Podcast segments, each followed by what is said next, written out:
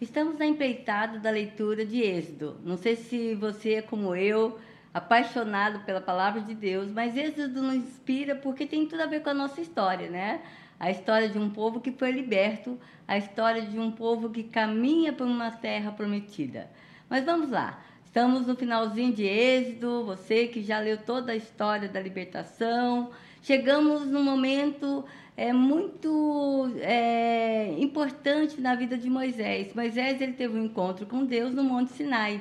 Então, quando ele vai, volta para o Egito é, e leva esse povo para o deserto, no caso ali, numa caminhada que Deus havia falado para ele prosseguir, que Deus o encaminharia, que Deus estaria indo à frente, Moisés volta justamente para o lugar do encontro com Deus. Ele poderia ter ido por cima, se você vê todo o mapa, né? O mapa da Palestina, o mapa, né, no caso da, da terra, né, de Canaã lá, o mapa do Egito, você percebe que ele poderia ter ido por cima e em poucos meses, talvez é, um, dois meses no máximo, ele chegaria à terra prometida. Mas Moisés, ele desce dali do, uh, de onde ele sai com o povo e vai até o Monte Sinai. E ali no Monte Sinai, Deus fala com Moisés e Deus fala para Moisés para que Moisés construa uma casa. Né? Lá em, em Êxodo 25, versículo 8, Deus fala assim: Moisés, né, chama o povo, construa uma casa para mim, para que eu possa morar com vocês. Que coisa tremenda! Será que Deus precisava ou precisa de uma casa, né? E a gente sabe que ali seria uma casa mesmo é, construída com todo o utensílio, né? Que eles tinham todos os materiais, ouro, bronze, madeira, tudo que era do bom e do melhor. O povo começa então a se juntar e ofertar para aquela construção de uma casa pra, para Deus, né? Então é um, já uma antevisão, um protótipo de que daquilo que seria à frente de nós, né? A igreja do Senhor. Nós somos casa de Deus e ali então é, Moisés começou a construção junto com o povo do tabernáculo e é construído o tabernáculo. Deus dá todas as medidas para Moisés. E quando você olha, e você que talvez tenha uma noção mais aguçada de arquitetura, engenharia, né? Quem sabe você é um desses caras, né? Você vai perceber que as medidas são perfeitas, porque o nosso Deus é perfeito. Então, tudo ali, então, como eu falei, é alguma coisa que Deus já estava construindo didaticamente para aquele povo, mostrando como seria, como deveria ser aquele povo um povo que havia sido 430 anos escravizado, agora era um povo que estava então a caminho de uma liberdade, porque ainda o Egito não havia saído daquele povo, né? Eles ainda precisavam caminhar por 40 anos para serem, então, começarem a ser forjados num propósito que Deus tinha determinado a partir de um líder chamado Moisés. E começa então a construção do tabernáculo. O tabernáculo, então, ele tem algumas partes. Ele, então, é todo cercado por um pátio, e nesse pátio, então, só o povo poderia entrar né, nesse pátio, naquele lugar, juntamente com sacerdotes e tudo mais. Bem, vamos ter um detalhe aqui.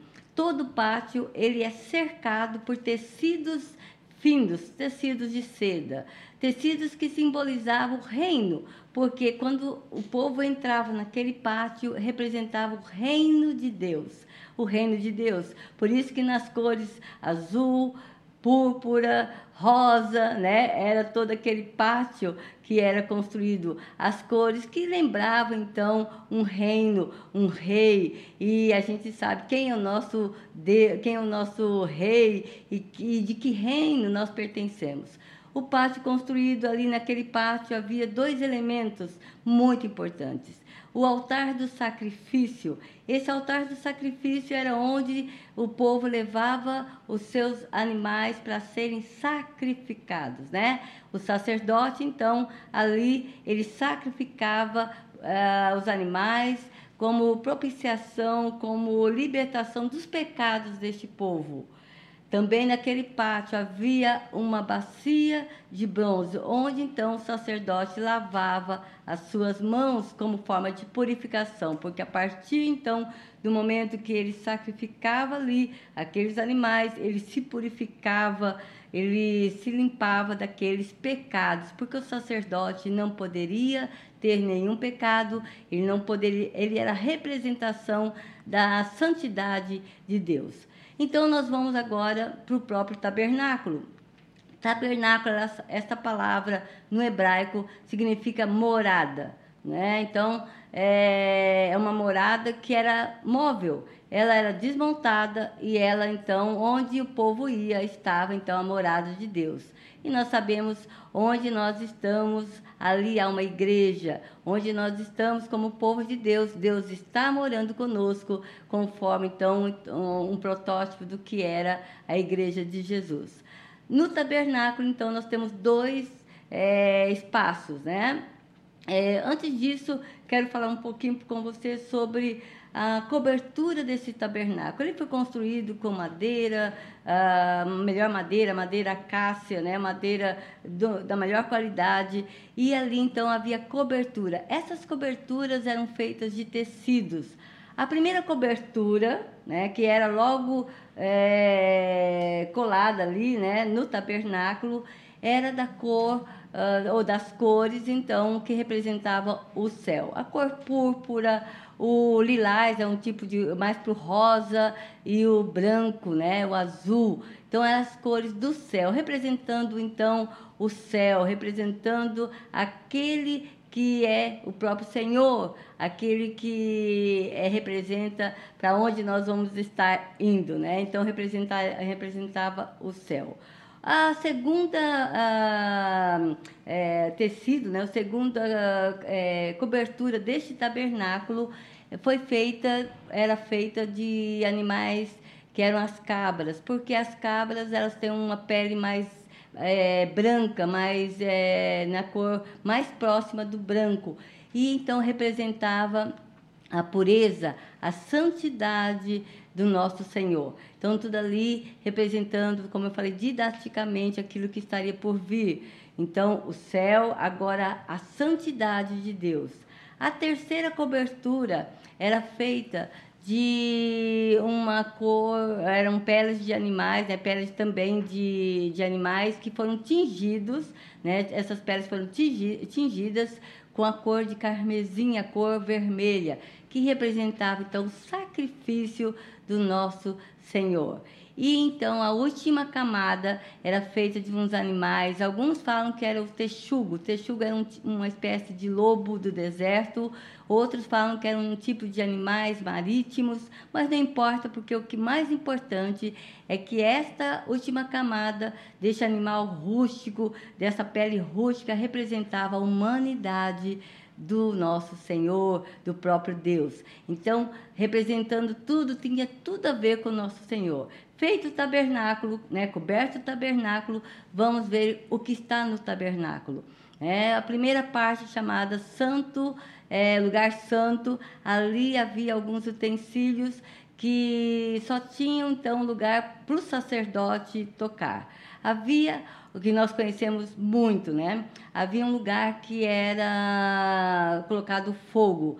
Era, alguns falam altar do fogo, é, e ali naquele lugar, este fogo, ele era alimentado todos os dias, né? Lá em, se você vai para Levítico, para outras partes, aquele fogo, ele tinha que ser é, é, alimentado continuamente, não podia apagar nunca aquele fogo, representando aquilo que é a nossa vida em Deus, um fogo que não pode ser apagado. Então, todos os dias o sacerdote entrava naquele lugar e ele acendia novamente, ele colocava brasa, ele limpava aquelas brasas e colocava novamente uma brasa, um fogo novo, como então uma oferta a Deus.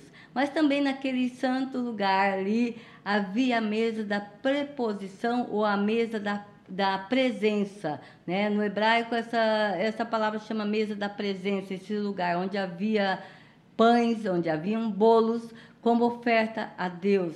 e nós sabemos que nosso próprio Senhor Jesus falou que ele era o pão da vida. Aquilo representava a vida, representava ah, tudo aquilo que é o nosso Senhor.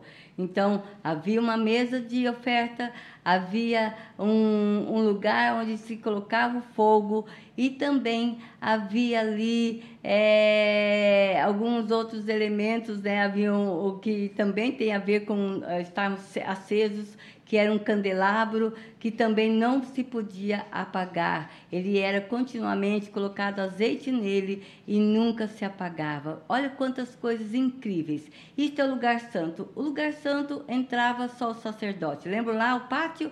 Pátio, sacerdote com o povo. Agora o lugar santo, apenas o sacerdote. Mas agora vamos no lugar santíssimo, o Santo dos Santos. Naquele lugar santíssimo, então, apenas o sumo sacerdote entrava uma vez por ano no Yampur, num, num dia especial, onde era a, a festa da expiação de, que até hoje os judeus fazem. Eles entravam naquele lugar lá e naquele lugar, uma vez por ano, eles é, ofertavam, ele faria então ali um sacrifício de adoração a Deus. E nesse Santos dos Santos havia a arca da aliança. Essa arca da aliança feita de ouro puríssimo, do melhor que você possa imaginar. Havia os querubins guardando aquele lugar, porque os querubins como um, um, protótipo do céu, ele guarda, eles são guardiões da morada de Deus, né, do céu, e você vai ver em Apocalipse, em outros textos, mas ali, em formato de, de aqueles que são os guardiões, eles estavam guardando aquilo que havia na arca de, da aliança. E você pode pensar, mas o que, que era tão precioso, né? Que estava ali naquele lugar que era a arca da aliança. Uma das coisas era a vara de Arão. Arão era irmão de Moisés e você viu lá no texto de Êxodo, no começo, né, toda a história, né? Ele representava a autoridade sacerdotal. Ele representava aquele que é o mediador do povo, né? E nós sabemos que o nosso Senhor Jesus é o sumo sacerdote e Arão ali representando pela representado pela vara, né? E não era Arão, era ali a autoridade divina, ali naquele lugar, na arca de, da aliança também havia ali um poste do maná, né? Do maná que foi o alimento, representando então o alimento é, que é o nosso Senhor, né? Jesus então novamente ali traduzido como pão, o maná da vida, e ele estava naquele lugar ali, que é a Arca de Aliança. Havia também então outra coisa muito incrível, que são as tábuas que Moisés recebeu no encontro com Deus uh, quando ele estava no deserto, antes de libertar o povo, que são as tábuas que Deus escreveu, não só os dez mandamentos, mas todos os, os conselhos que ele tinha para aquele povo. Estavam ali na, naquele lugar guardado, com muito zelo, né? Então a gente sabe então é, o zelo que Deus tinha ali pra, pra, por aquele lugar. E o sumo sacerdote, um detalhe, quando ele entrava uma vez por ano, ele se purificava com todos os rituais possíveis para entrar naquele lugar e não ser é, fulminado, não ser morto por causa do pecado dele. Ele então era guardado com uma cordinha, né? Aquele lugar, né? Eu colocava uma cordinha no sumo sacerdote, ele entrava naquele lugar. Caso houvesse uma situação de morte, eles puxavam o sumo sacerdote para fora do lugar santíssimo, porque ali não haveria, não poderia haver contaminação e nem poderiam entrar novamente naquele lugar. E assim era guardado todo o tabernáculo. Enfim, é algo extraordinário. Eu não quero nem entrar questão de é, números e tudo mais, não convém, porque o mais importante de tudo, nesse exercício de Deus, de nos ensinar, de mostrar aquele povo que um dia nós seríamos então casa de Deus, é, ali nesse, nessa construção do tabernáculo traz ou traduz tudo para nós, que nós então nós teríamos então essa casa de Deus, essa casa perfeita com as medidas perfeitas para um Deus perfeito. Então você está aí concluindo o livro de Êxodo com um grande estilo, né? Porque você foi chamado para ser casa de Deus, porque Deus quer tabernacular não só comigo, mas com você, com todos nós que abrimos a nossa vida para Ele. E isso é o êxodo, né? Terminando essa jornada deste livro maravilhoso. E eu chamo você para continuar, porque não parou em êxodo, nós vamos seguindo em diante.